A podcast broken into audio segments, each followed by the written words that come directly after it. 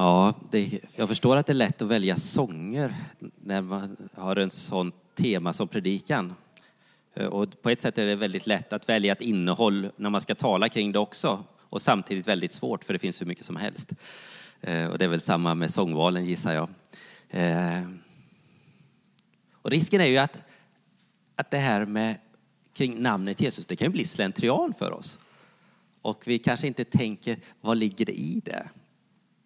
Jag har tänkt på en annan företeelse som eh, är ganska vanlig. Det är att man jag tror att man även säger namedroppa på svenska, att det blir ett svenskt uttryck. Man, eh, ibland vill man förefalla umgås, att man umgås och känner människor som många känner fast man kanske bara har mötts på gatan eller så och man utelämnar lite i berättelsen för att den ska verka bättre. Eh, ni, har säkert, eh, ni kanske någon gång har provat det själva. Någon frågar om ni känner dem på riktigt. Eh, eller så har ni inte gjort det, men ändå mött människor i en, eh, någonstans som verkar känna väldigt många människor i olika sammanhang och så prövar de detta. Och jag skulle inte ha så mycket att skryta med där insåg jag. jag. Jag provade lite grann, vad skulle jag dra fram? Ja, eh, jag har i yrkesvägnar jobbat med några riktigt duktiga professorer, det har jag gjort. Eh, det har varit roligt, Eh, men det är inget direkt jag, det är ingen som skulle bry sig om det om jag gick och sa det på torget i Skövde tror jag och inte här heller. Eh, jag vet att jag faktiskt för många år sedan så hälsade jag på en och pratade med en som sen blev en väldigt uppskattad sommar och vinterpratare. Thomas Sjödin. Kanske ni känner honom, men det gör inte jag. Jag har i alla fall hälsat på honom och tyckte och sa tack och att han var predikade bra och så. Det var innan han var sådär rikskänd. Då, då satt han mer som en sån där lite udda figur med en annan udda figur som heter Peter Halldorf som jag också i och för sig har träffat. Och, eh, då rörde jag mig lite i pingstsammanhang. Då satt de ofta längst bak på predikantveckan som två lite annorlunda pastorer, men annorlunda på två olika sätt. Men jag känner inte dem heller. Jag vet vilka de är. Många vet vilka de är. Och frågan är, har det så stor betydelse att försöka tala om vilka kända människor jag känner. Kanske inte så viktigt. Men jag känner faktiskt den kändaste personen i den mänskliga historien. Jesus Kristus. Det är rätt så häftigt. Och inte ens det pratar jag om så ofta, fast jag borde. Och eh, Och sen så har jag ju också gett, tillsammans med min fru gett namn till tre personer. Och det är också ganska häftig upplevelse att vara med och både bli förälder men också ge ett namn till någon. Och namnet bär ju, eh, man kan ju gå till en betydelse att ordet i sig betyder någonting och det gör det. Jag ska snabbt, eh, alldeles strax tala om vad eh, vad mina barns namn egentligen betyder som en ingång i detta. Men det som är det viktiga i betydelsen, det är ju det betyder ju någonting om jag säger Johanna eller Johan eller Hanna, Christian här. Det betyder något som ord, men det betyder också någonting utifrån de som bär namnet. Det är väl ett innehåll. Eh, och, eh, och när vi fick våra barn så val, fick de heta Olivia, Matteo och Annie. Olivia, det kommer från oliv. Olivträd, rent, fred. Ja, inte alltid det känns så hemma alltid för det. Eh, vi ber att det ska bli vad hon heter. Precis som för alla. Nej då, det är bra. Eh, Matteo, han frågade i morse, vad betyder mitt namn då? Då så sa jag, det betyder Guds gåva en gåva från Gud. Och det var ni. För vi hade väntat på er i flera år. Så det betyder att heta Matteo, som kommer från Matteus. Annie, det hör ihop med ett eh, ord som är Channi och som hör ihop med ett ord som är charis. Då kommer en del veta att det betyder nåd. Och eh, så upplevde vi det då när vårt tredje barn kom. Helt automatiskt och oväntat så kom det en Annie, en Guds nåd. Och jag tänker att eh, eh, och nu går ni och funderar på vad, vad betyder mitt namn? Ja, det, det, är bra, det kan man ju fundera på och kolla upp. Men det viktigaste tycker jag är ju när man lär känna någon så blir det inte bara en bokstavskombination utan då blir det någon som bär namnet. Man är vad man heter. Och det är kanske allra mest, där vi kan se det, är det när vi kommer in på namnet Jesus. Så är han det han heter. Eh, och det betyder ju Jesus frälsar. Han fick sitt namn för att han skulle frälsa folk från deras synder. Och det gäller dig och mig också. Även om han först kom till det judiska folket som var hans folk, men så vände sig evangeliet till alla folk genom Jesus Kristus. Så det betyder att Jesus, när han kom i sin person, så, så fick ju de reda på att ni ska ge honom namnet Jesus. Han som frälsar, räddar. Och, eh, och det, det, är därför detta tror jag, eh, min tanke är att det hamnade på runt nyår det här för att men på åttonde dagen så skulle man omskära pojken och då frågar man ju vilket namn ska han ha? Och eh, då fick han namnet Jesus. Det som ängeln hade gett honom innan hans mor blev havande. Så det var ju lite speciellt att eh, de kunde liksom inte ändra sig när barnet var fött. Eh, som säkert en del av oss har gjort, att man ändrar sig när man ser vad, som, vad det är för en individ som kommer ut. Men här hade en ängel talat om att, att det här barnet ska heta Jesus. Och det här är då som sagt nyårsdagens tema som vi tjuvstartar på. Och det är inte bara ett namn utan det innehåller något av det som det betecknar. Eh, så Jesus, frälsningen bor i namnet Jesus. Och vi ska läsa en text som också eh, en gång med allra största sannolikhet var en sång.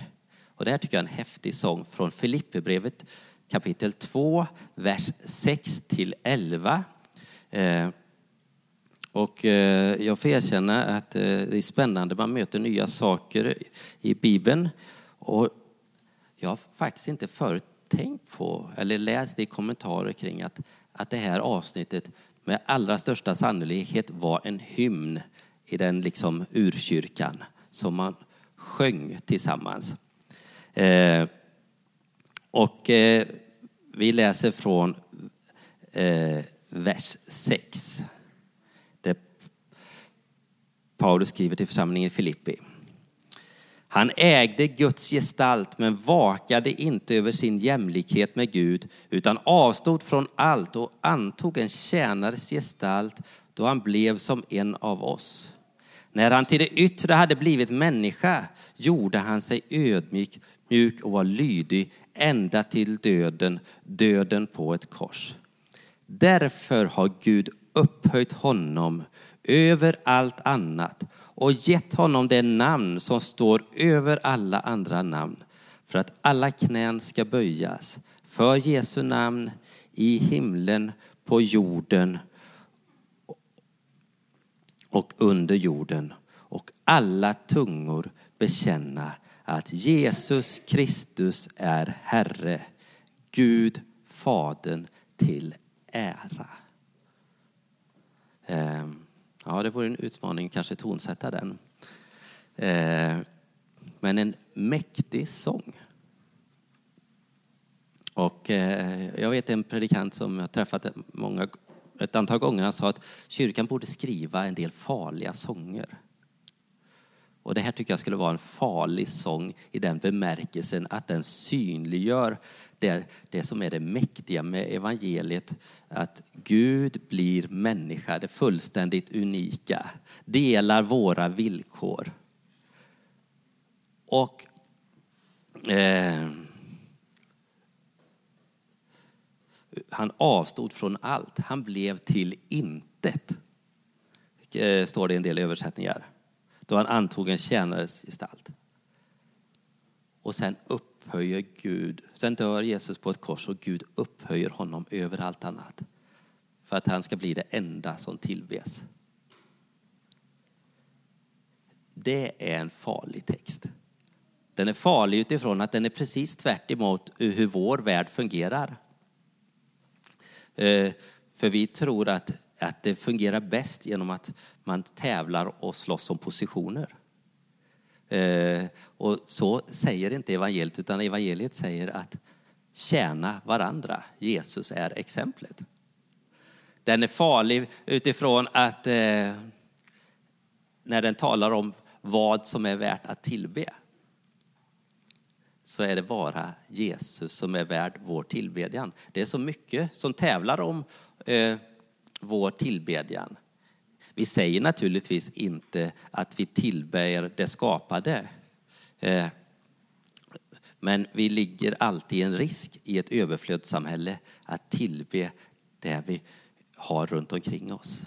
Och därför så är det så viktigt eh, lovsång är inte en aktivitet när vi möts på söndagar utan det är en del, att tillbe en del av en livsstil. Och det måste vi öva oss i att, och det behöver inte vara till toner alltid. Det kan vara i, i, när vi talar, när vi tar del av hans ord så behöver vi, vi behöver tillbe den levande guden kontinuerligt för att vi ska förstå vad som är vårt centrum. Eh.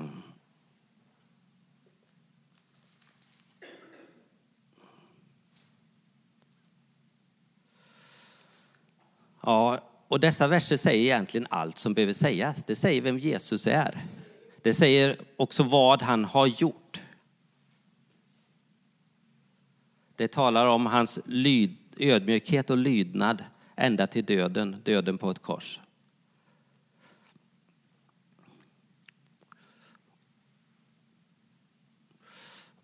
Och därför så är det ganska naturligt att kunna säga att Jesus fyllde sitt namn med innehåll. Han är vad han heter.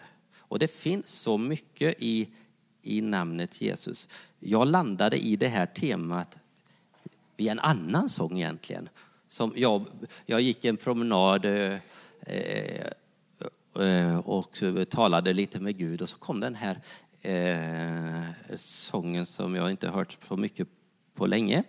Eh, namnet över alla namn. Namnet över alla namn är Jesus. Eh, och det, det, det, det, handlar en del om vad, vad faktiskt eh, namnet Jesus handlar om. Och, och, det är en vers som är Sjung en sång om läkedom och frihet och kraft. Om liv och hälsa från vår Gud. Den dubbla strömmen flyter fram med vatten som ger liv. Det ger liv och hälsa, frihet och frälsning från vår Gud. Och det är en del av det som faktiskt finns i namnet Jesus. Och, eh, och då tänker jag, det här som var lite udda start, att prata om att namedroppa. Jag kan ju faktiskt säga och uttala namnet Jesus.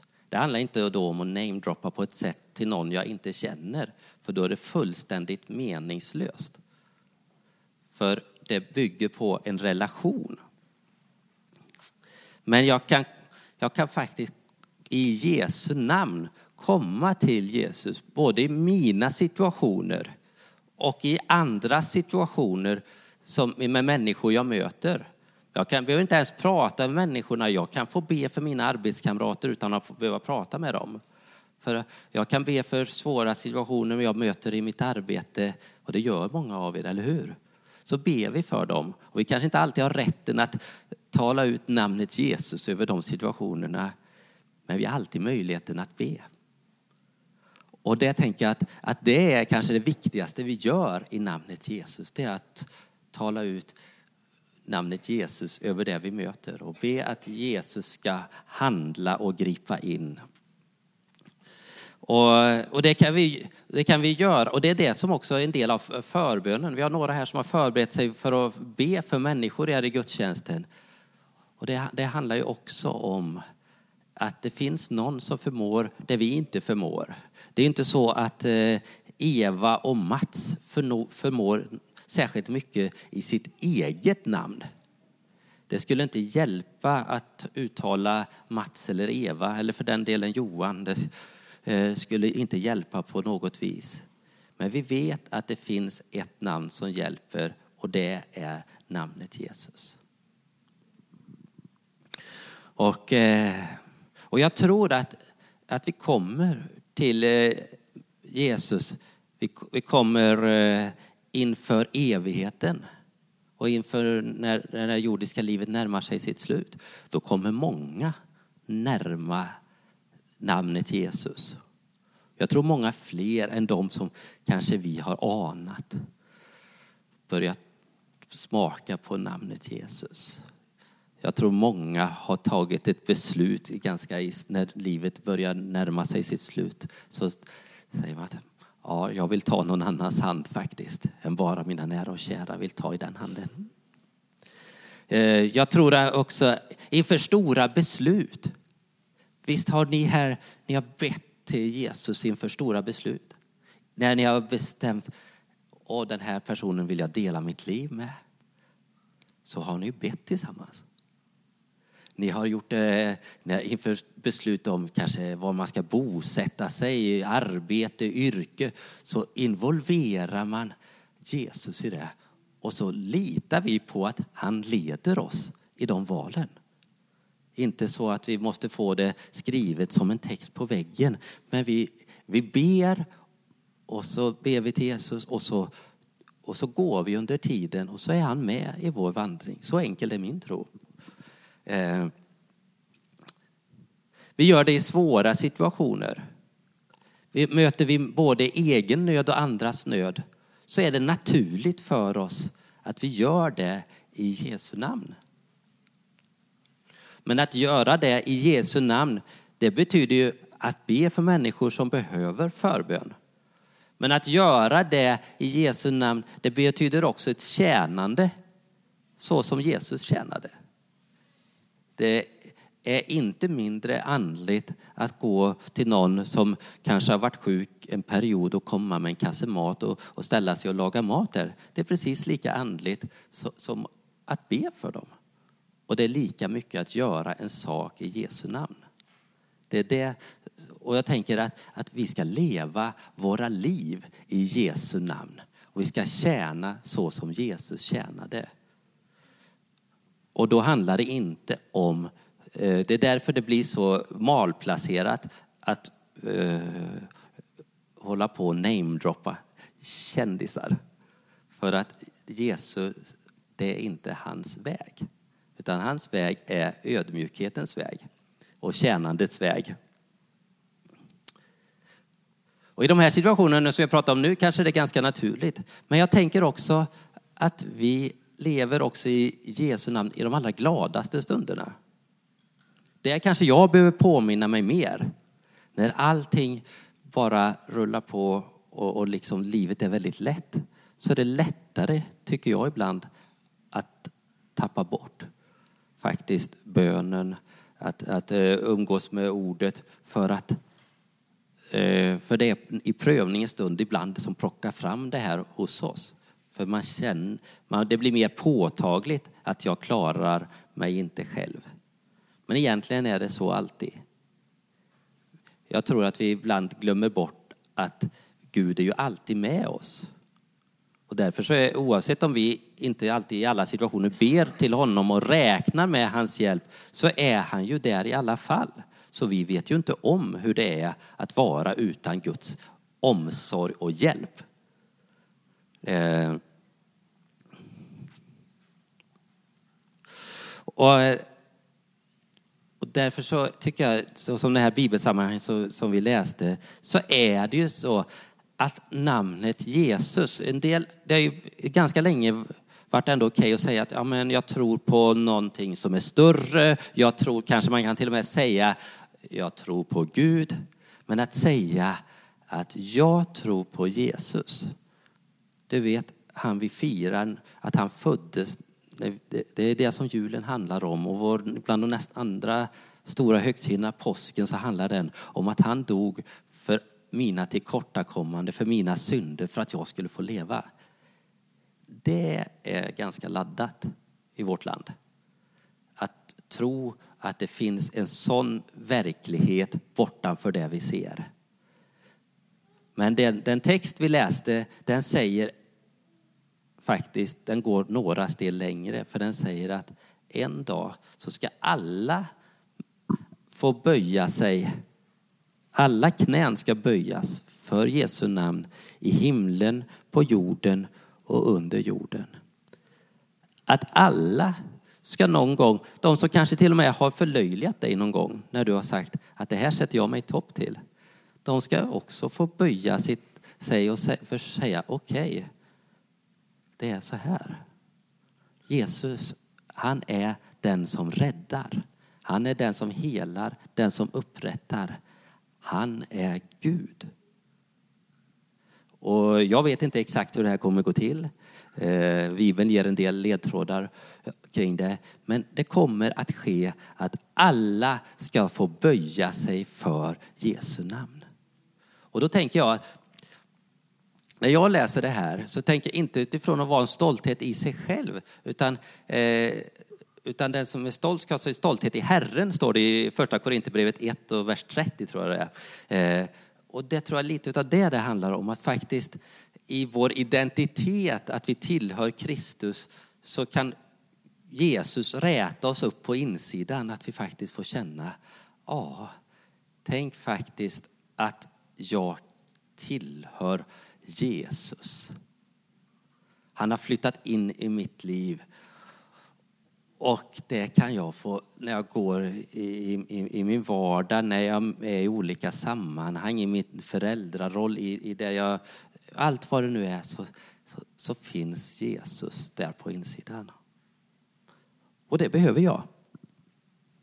Och troligtvis du också.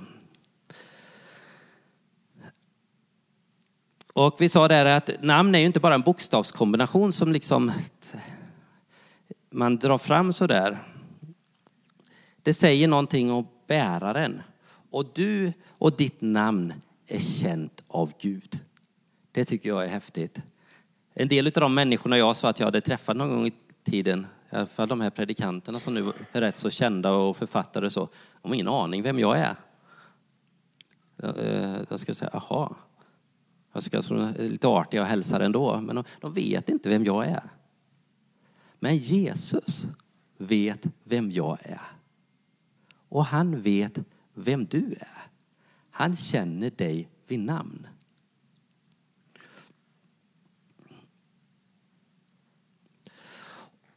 Ibland kan det hända att någon får gå i borgen för någon annan. Eller hur?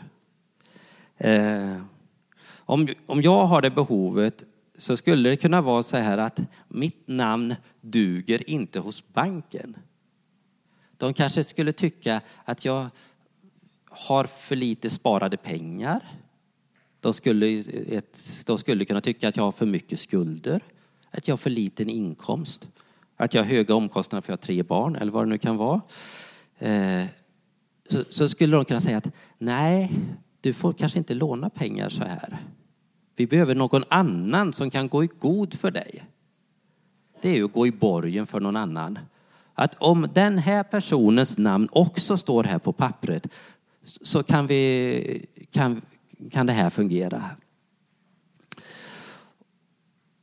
Och det tänker jag att i ett andligt perspektiv så är detta goda nyheter.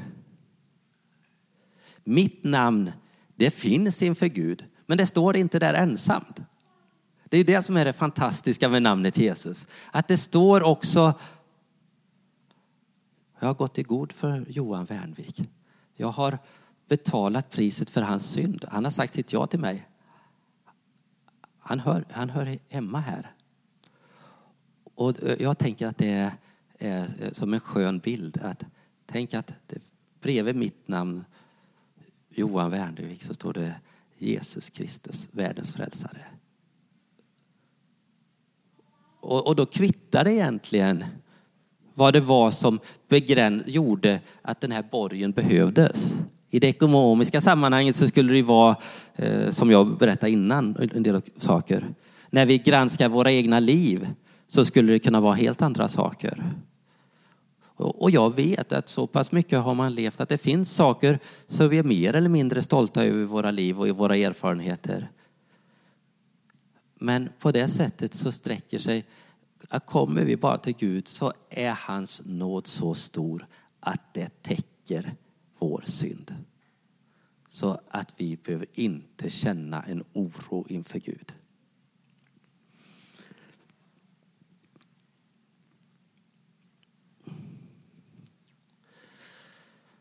Så hans namn är frälsning. Hans namn är räddning. Hans namn är befrielse. Hans namn handlar om att bli hel som människa. Den berättelsen tror jag många, eh, och då menar jag inte bara frisk, men att bli hel som människa. Den berättelsen har många som har kommit till tro. Särskilt en del som har kanske kommit till tro i vuxen ålder kan känna att när jag mötte Jesus så blev jag hel. Jag blev mig själv. Och ibland så tänker man, eh, och en del människor tänker att ska jag komma till Gud, ska jag då ge bort mig själv? Ja, i ett stycke ska du leva för Gud, men du kommer bli mer dig själv. För det är Gud som har skapat dig. Och när, du, när man ger sig till Gud så blir man mer sig själv. För då blir man tillsammans med den som har skapat den. Och Jesus har gett oss möjlighet att använda hans namn och det står i Bibeln att vi ska samlas i hans namn. Det gör vi när vi firar gudstjänst. Vi ska förkunna i hans namn. Vi ska döpa i Jesu namn.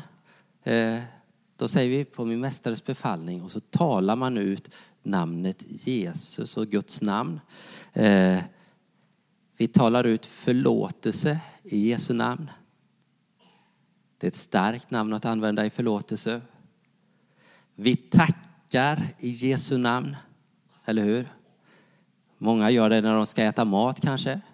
Många börjar sin dag med att be för dagen och de avslutar dagen med att tacka eh, och, och, och knyta ihop inför en ny, ny dag. Och det gör vi i namnet Jesus. Och och jag tror att eh, när Paulus skulle beskriva vad vi skulle göra i Jesu namn så, så kände han att till slut så, eh, när han skrev till församlingen Kolossi så, eh, så visste han inte riktigt vad han skulle säga. Så säger han, allt vad ni gör ska ni göra i Jesu namn. Så, så det finns liksom inte något som, som finns utanför det. Så det handlar inte bara om de här grejerna som vi tänker som fromma handlingar, utan det handlar om att vårt liv sitter ihop med honom. Men kanske främst så ska vi be i Jesu namn. Och vi ska läsa ett avsnitt här också i eh, Johannesevangeliet kapitel 16.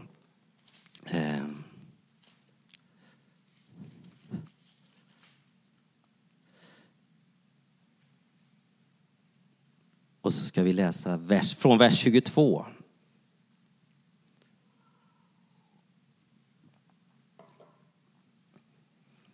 Och det här handlar ju om, eh, det här är ju eh, det är avsnitt, Jesu avskedstal. Där man får ganska mycket av ett koncentrat av eh, när Jesus talar till sina lärjungar. Nu har också ni det svårt men jag ska se er igen och då ska ni glädjas och ingen ska ta er glädje ifrån er. Den dagen kommer ni inte att fråga mig om någonting. Sannerligen, jag säger er, vad ni än ber Fadern om i mitt namn, det ska han ge er. Ännu har han inte bett om något i mitt namn. Be och ni ska få, så att er glädje blir fullkomlig. Det var en del av det som Jesus ville skicka med sina lärjungar. Och då kan man ju fundera på, tänk att du och jag har tillgång till att använda namnet Jesus. Det är som faktiskt täcker borgen när jag ska eh, in i evigheten. Det som faktiskt har gjort att min synd är förlåten. Det som gjort att, att vi har fått se människor bli satta fria och fått ett nytt hopp i livet. Det namnet kan vi få använda. Någon skulle kunna tänka, wow, vilken trollformel. Och det är bara, nej, nej. Det är ingen trollformel att uttala namnet Jesus, eller hur? Det, det, det fanns ju de som försökte att använda namnet Jesus som trollformel och det, eh, det finns en sån berättelse i Apostlagärningarna och eh, det blev skarpt tillrättavisat. Ge mig det här namnet. Någon som ville sköta trolleri. Nej, det är inget man trollar med. Det är ett uttryck för en livsrelation. Det är det namnet Jesus är. Och det är endast så namnet har täckning. Att det namnet betyder någonting. Att när vi har sagt vårt ja till Jesus och vi har tagit hans hand, vi har ingått ett livsförbund med honom. Det är då namnet Jesus betyder någonting. Och därför så tänker jag, det är därför jag tänker att det är så viktigt att, att vi har, har vårt umgänge med Gud.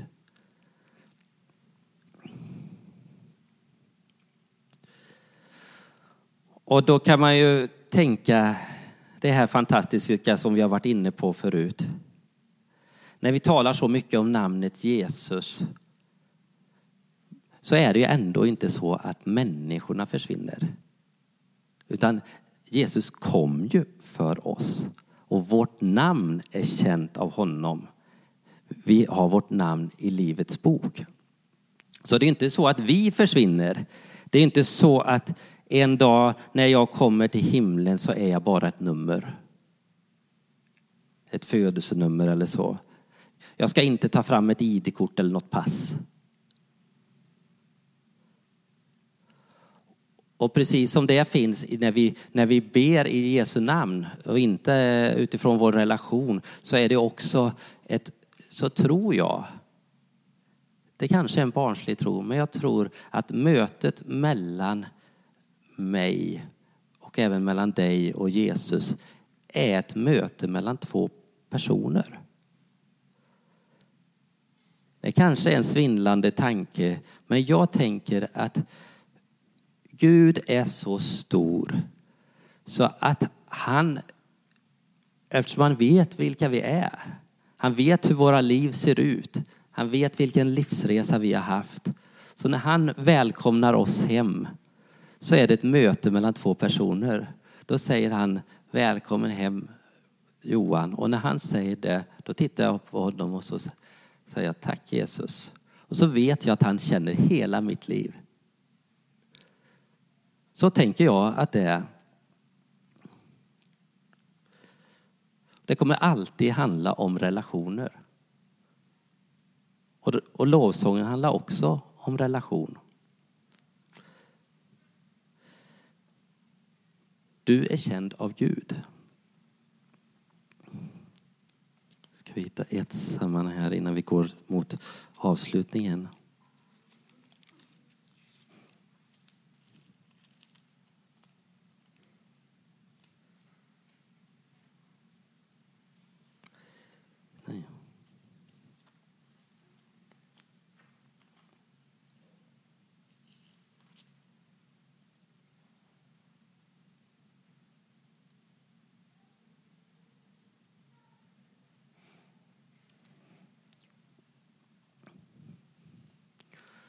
Och jag tänker att det här är en del att faktiskt ändå ta med sig in i, i skiftet mellan två år. Att vi faktiskt får förlita oss på Jesu namn. att faktiskt hans namn bär våra liv. Och när vi tittar både bakåt och framåt så tittar vi med det ljuset Jesus ger oss.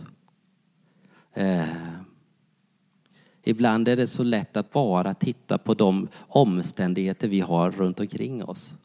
Men vi tittar på vad vi ser i ljuset av Jesus så blir, så blir också framtiden annorlunda. I Jesaja 43 så står det nu säger Herren, han som har skapat dig Jakob, han som har format dig Israel. Var inte rädd, jag har friköpt dig. Jag har gett dig ditt namn. Du är min. När du går genom vatten är jag med dig. Vattenmassorna ska inte dränka dig. När du går genom eld ska du inte bli svedd. Lågorna ska inte bränna dig.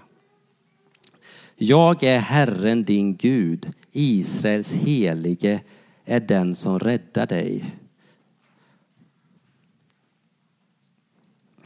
Och det här tänker jag, det här är ju, det här är egentligen en berättelse om ett folk och eh, Israels folk och eh, Gud. Men jag tror också det går att tolka in utifrån ett personligt livsberättelse. Och eh, man kan ju tänka att det bara är en poetisk text. Men det står, när du går genom vatten är jag med dig. Vilka vattenmassor gick folket igenom? Jo, de gick ju från Egypten och genom havet. Så, så var Gud med dem. Gud var med några utav sina eh, eh, när du går genom eld ska du inte bli svedd. Det fanns en del av Guds vittnen som fick vara i den brinnande ugnen. Och Gud är alltid med. I det som synes övermäktigt för oss så är Gud där. Det betyder inte att varje situation slutar på det sätt som kanske vi tänker oss eller så som vi hade önskat. Men vi vet att han är där.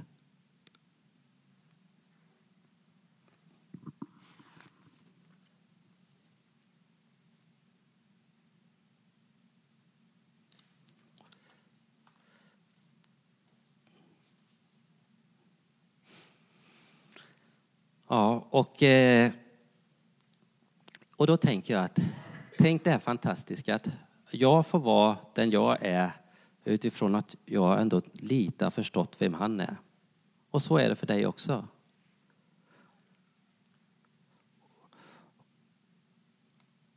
Och han bjuder mig in och det tycker jag är skönt i växlingen här eh, mellan två år. Att han bjuder oss in med allt vad jag är, hela mitt liv, bjuder han mig till honom.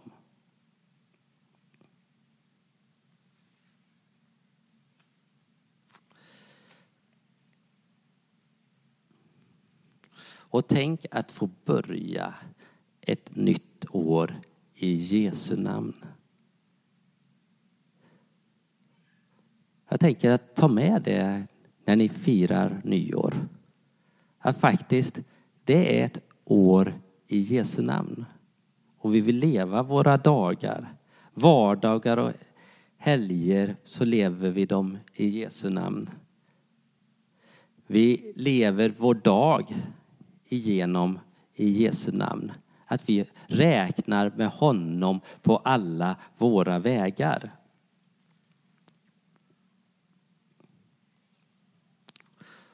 Och namnet Jesus, det är skrivet över mitt liv. Han är allt vad jag behöver. Och eh, därför så är det också sant det här som står i, i andra Korinthierbrevet 1 och 20 så står det att alla Guds löften har fått sitt ja i honom. Så ibland när vi påminner oss, vad finns det i Jesu namn? Och det är fortfarande ingen trollformel. Det är ingenting som vi kan ta som ett kommando så. Men det Gud har lovat finns utifrån vad Jesus, det Jesus är och vad han har gjort.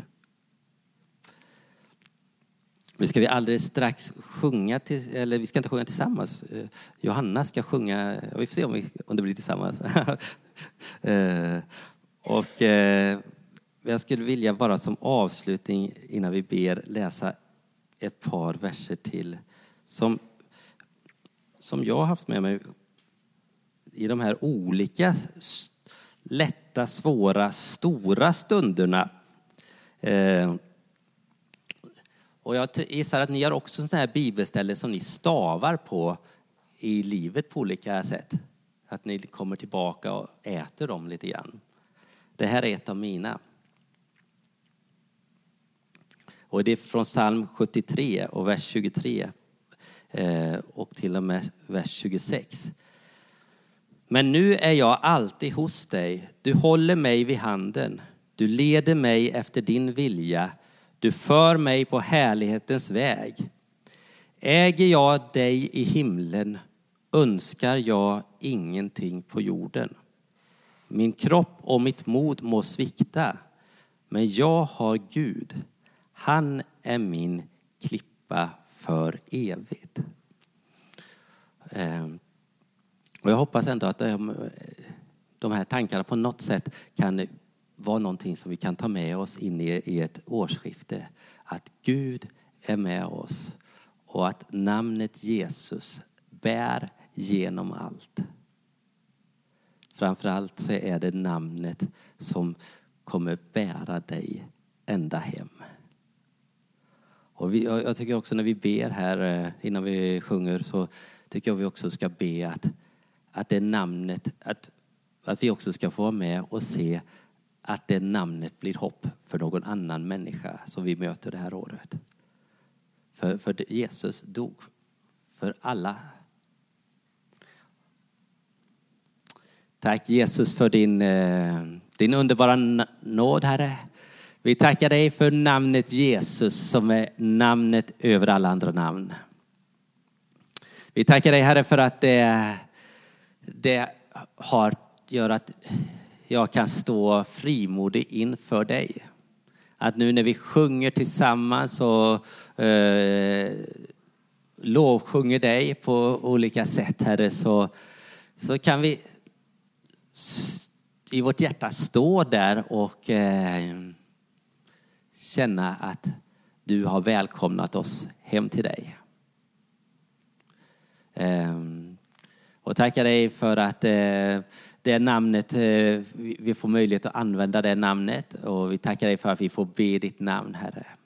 Vi tackar dig för att vi får komma till dig i livets alla situationer och vi vet att du är med oss. Du har lovat att aldrig överge oss. Och tackar dig för det är sant för oss som individer. Tackar dig för det är sant för oss som kyrka. Och Herre, jag vill också be, jag vill be för mitt eget liv och jag vill be för oss som är här. Eh, att både att vi räknar med dig på alla våra vägar.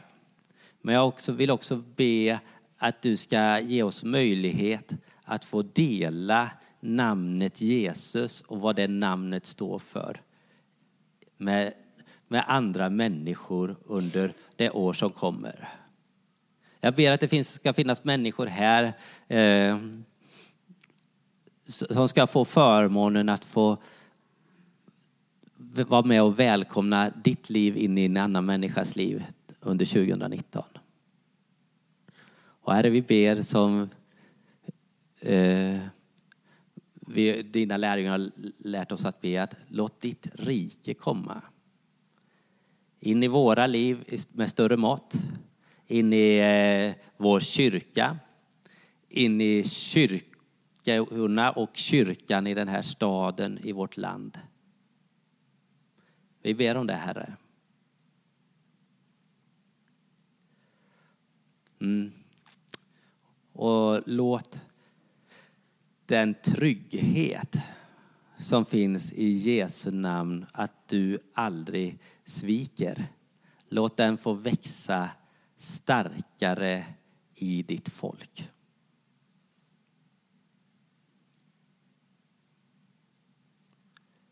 Tack för att du är allt vad vi behöver.